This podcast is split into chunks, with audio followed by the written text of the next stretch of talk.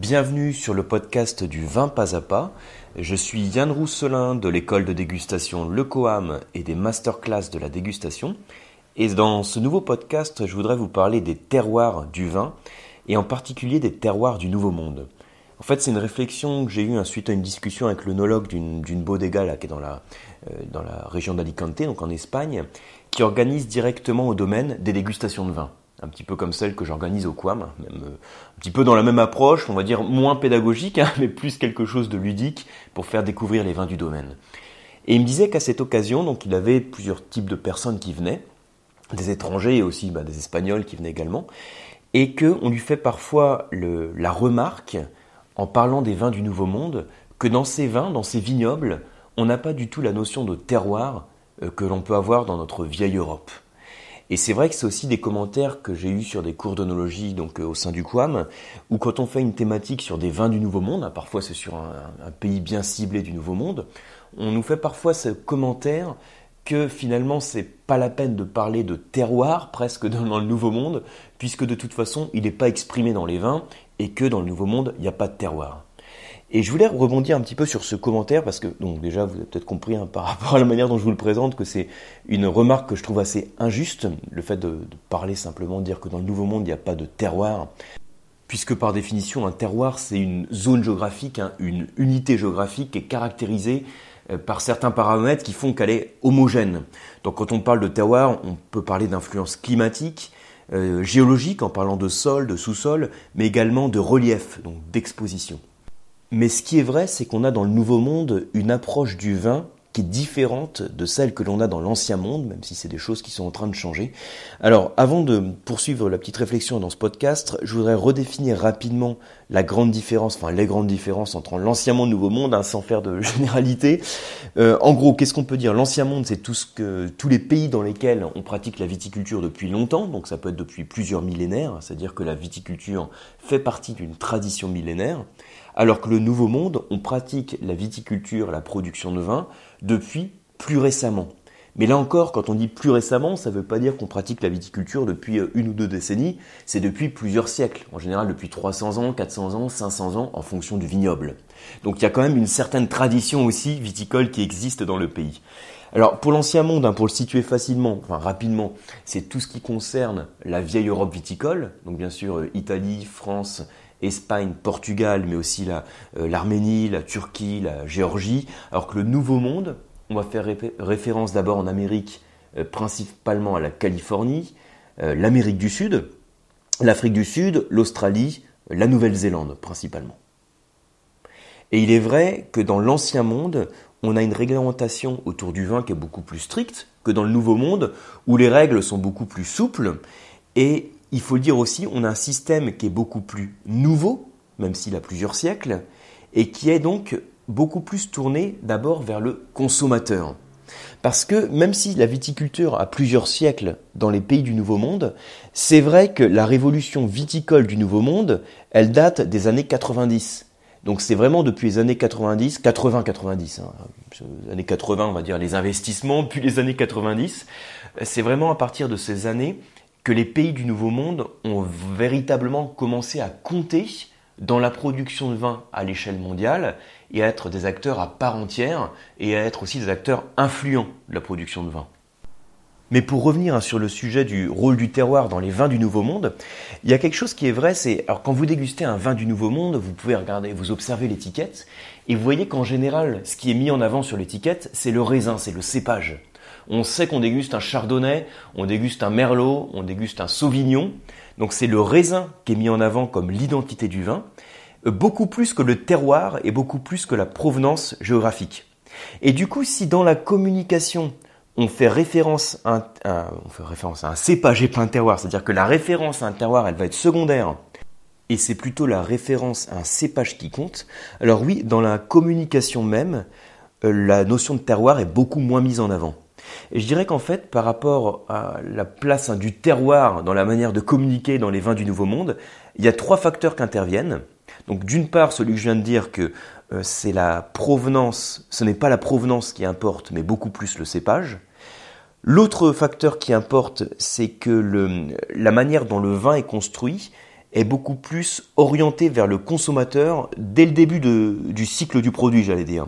C'est-à-dire que quand on a un goût du vin qui est conditionné par l'attente qu'en ont les consommateurs, ça veut dire que la notion de terroir, elle va beaucoup moins rentrer en compte.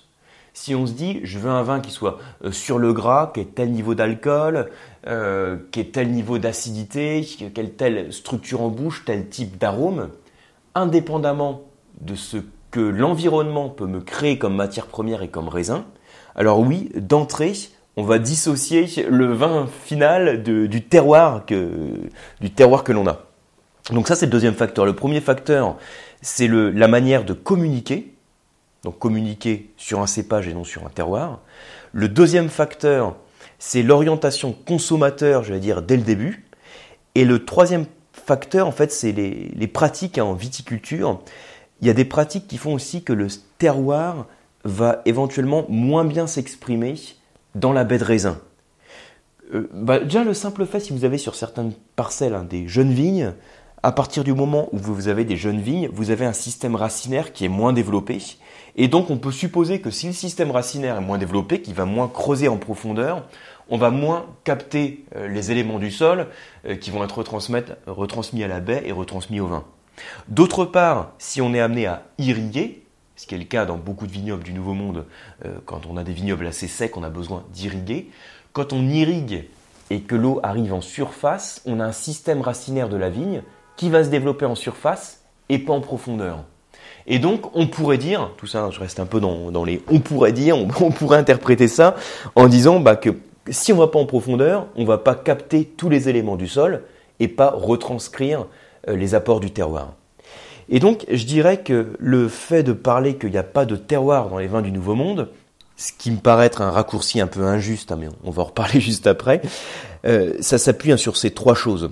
La manière de communiquer, donc je, l'ai redit, hein, je le répète, la manière de communiquer avec le cépage qui est mis en avant, l'orientation consommateur qui fait que si on veut un vin qui a un goût qui soit adapté à, euh, à une attente euh, on va aussi pouvoir faire abstraction de l'environnement et donc pas exprimer le terroir. Et la troisième chose, c'est les pratiques qu'on peut en avoir en viticulture qui font que directement, on n'a pas la vigne qui va exprimer tout ce que le terroir peut lui transmettre. Donc ça, c'est une chose. Mais si je vous dis tout ça, c'est quand je vous dis que je trouve ça dommage et injuste de dire qu'il n'y a pas de terroir dans le Nouveau Monde, c'est que par définition, bah, à partir du moment où on fait pousser quelque chose, on peut presque parler de terroir. Puisque le terroir, c'est une zone géographique qui a une certaine unité, une certaine harmonie. Et il faut savoir que dans tous ces pays du Nouveau Monde, on a aussi une histoire géologique qui fait qu'on a des sols qui sont riches en certains éléments qui vont être transmis à la vigne. On en parlait il n'y a pas longtemps sur le groupe privé avec euh, Louis qui avait fait une question. J'ai fait une masterclass hein, récemment sur euh, l'Argentine et le Chili. Et dans cette masterclass, j'ai très peu parlé de l'approche géologique. J'ai parlé beaucoup plus de la topographie, du relief et des influences qu'on a euh, dans l'environnement, donc l'influence du Pacifique, hein, du courant froid de Humboldt pour le Chili, l'influence des Andes, etc., euh, qui vont façonner le climat euh, donc à différentes échelles et donc faire qu'on va avoir des profils de vin qui vont être différents en termes gustatifs. Vous voyez l'idée? Donc on a un climat qui est défini par une zone géographique, hein, par une latitude si vous voulez, et ensuite il y a plein de facteurs qui interviennent là-dessus. Hein. C'est toujours un petit peu plus complexe qu'une simple zone géographique et un simple raisonnement en termes de latitude. Il y a des facteurs, il y a des zones montagneuses, il y a des vents, etc., qui font qu'on va avoir des zones qui vont être plus ou moins fraîches, plus ou moins chaudes, plus ou moins venteuses, plus ou moins pluvieuses.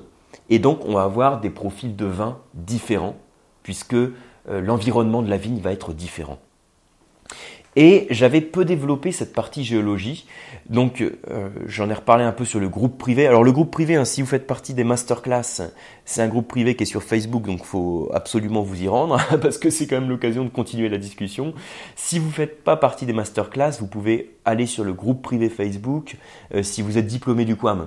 Hein, c'est le groupe, euh, appelé ça le groupe les VIP. Donc c'est euh, tous les, grands passionnés de vin euh, qui se retrouvent pour euh, continuer la, discussion sur le vin, sur les formations, sur les, un peu les opportunités dans le monde du vin. Bien, alors je referme la parenthèse.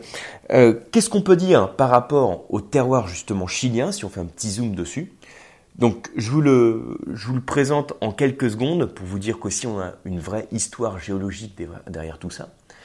À chaque fois qu'on parle de terroir et de géologie, on fait logiquement toujours référence à la construction de ce terroir.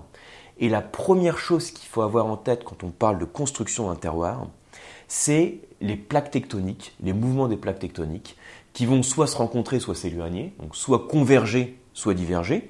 Et en fonction de leur mouvement, un petit peu comme des pièces d'un puzzle qui se déplacent, on va avoir la formation de relief, la création aussi de différents types de roches, sans trop rentrer dans le détail.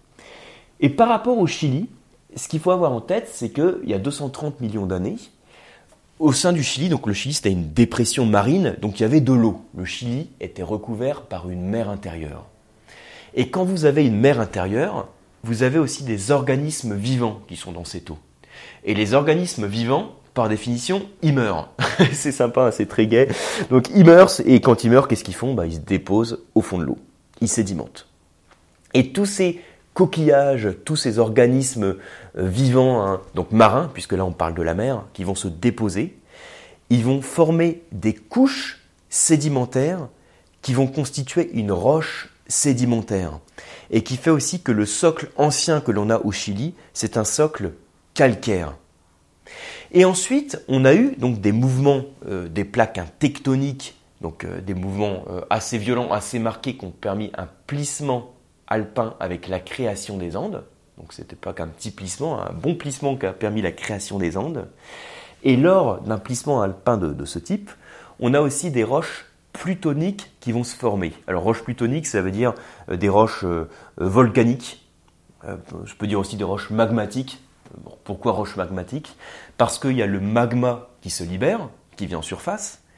Et quand le magma vient en surface, qu'est-ce qu'il fait? Ben, Il refroidit. Hein, il sort pour faire simple, hein, il sort de la Terre, il est très chaud, il a la température ambiante, il se refroidit, et donc il cristallise. Et en cristallisant, il va créer une roche avec des petits grains, qu'on appelle une roche grenue. Et la principale roche grenue, hein, c'est le granit. Alors on peut aller un petit peu plus loin, là je fais vraiment les grandes lignes, hein, donc le granit.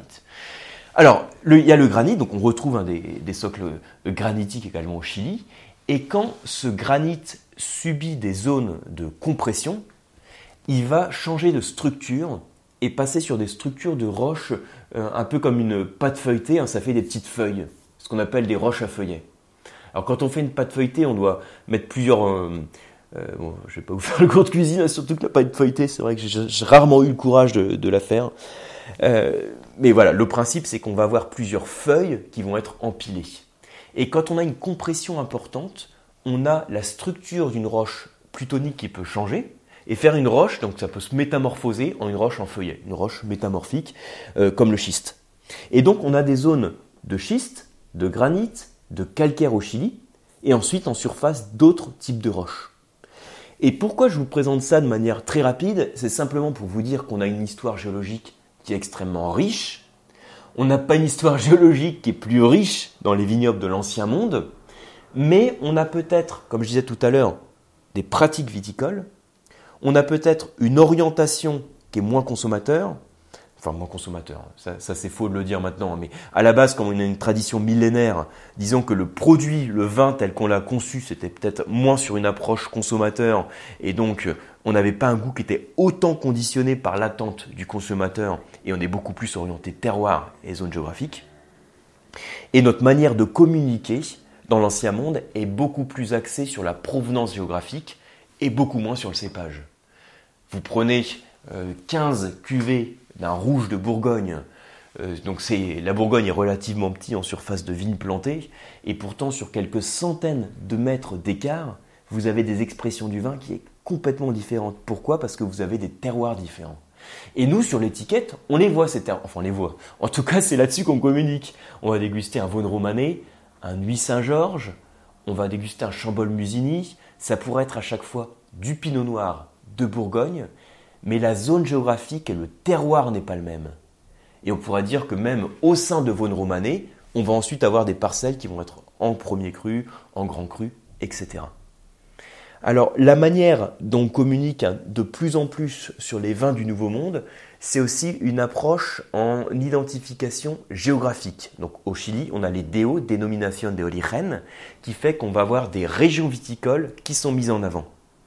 Maintenant, quand vous avez une bodega au Chili qui va prendre des raisins qui sont issus de plusieurs zones géographiques, bah, la notion de terroir, là aussi, j'allais dire, on s'en fiche. Elle n'est pas du tout mise en avant.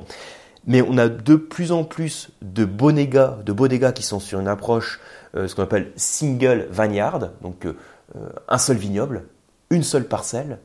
Et dans ce cas-là, la communication sur la notion de terroir est complètement justifiée. Et ça, avec la montée en gamme des vins du Nouveau Monde, euh, qui date pas d'hier, hein, d'ailleurs, cette montée en gamme, on va de plus en plus communiquer sur l'approche terroir, unité géographique, peut-être au détriment de la communication que l'on fait sur le cépage. Donc voilà pour ces petites réflexions, alors qui partent un petit peu de tous les côtés. Hein. J'avais pas trop de fil conducteur, c'était surtout sur une réflexion que j'avais eue euh, avec l'œnologue et puis euh, dans un deuxième temps avec sur le groupe privé. Donc c'est pour ça que je me suis dit, ça vaut le coup d'en parler, d'échanger un petit peu avec vous par rapport à ça. J'espère que c'est des réflexions qui vous ont peut-être inspiré et puis euh, peut-être inspiré aussi à ouvrir quelques bouteilles de vin du Nouveau Monde de manière très très générique, hein, même sans citer de pays. Euh, si déjà je vous incite à déguster quelques vins, à vous faire plaisir en dégustant ces vins et à constater à quel point sur ces vignobles du Nouveau Monde on peut avoir des vins qui sont extrêmement qualitatifs, eh ben je serais déjà très content de moi. voilà, en tout cas, moi je vous remercie beaucoup pour votre attention. Euh, une petite chose aussi, si vous souhaitez soutenir le podcast hein, du vin pas à pas, n'hésitez pas à faire un tour sur iTunes où vous pouvez euh, poster un avis. Donc on, peut mettre une note sur l'avis que vous postez. Donc euh, bien sûr, il faut mettre une note 5 sur 5. C'est ce qui permet de faire connaître le podcast. J'espère vous retrouver sur les formations du COAM et sur les masterclass. je suis en train de préparer la prochaine masterclass de la dégustation qui va sortir à la fin du mois. Et je vous dis à très bientôt.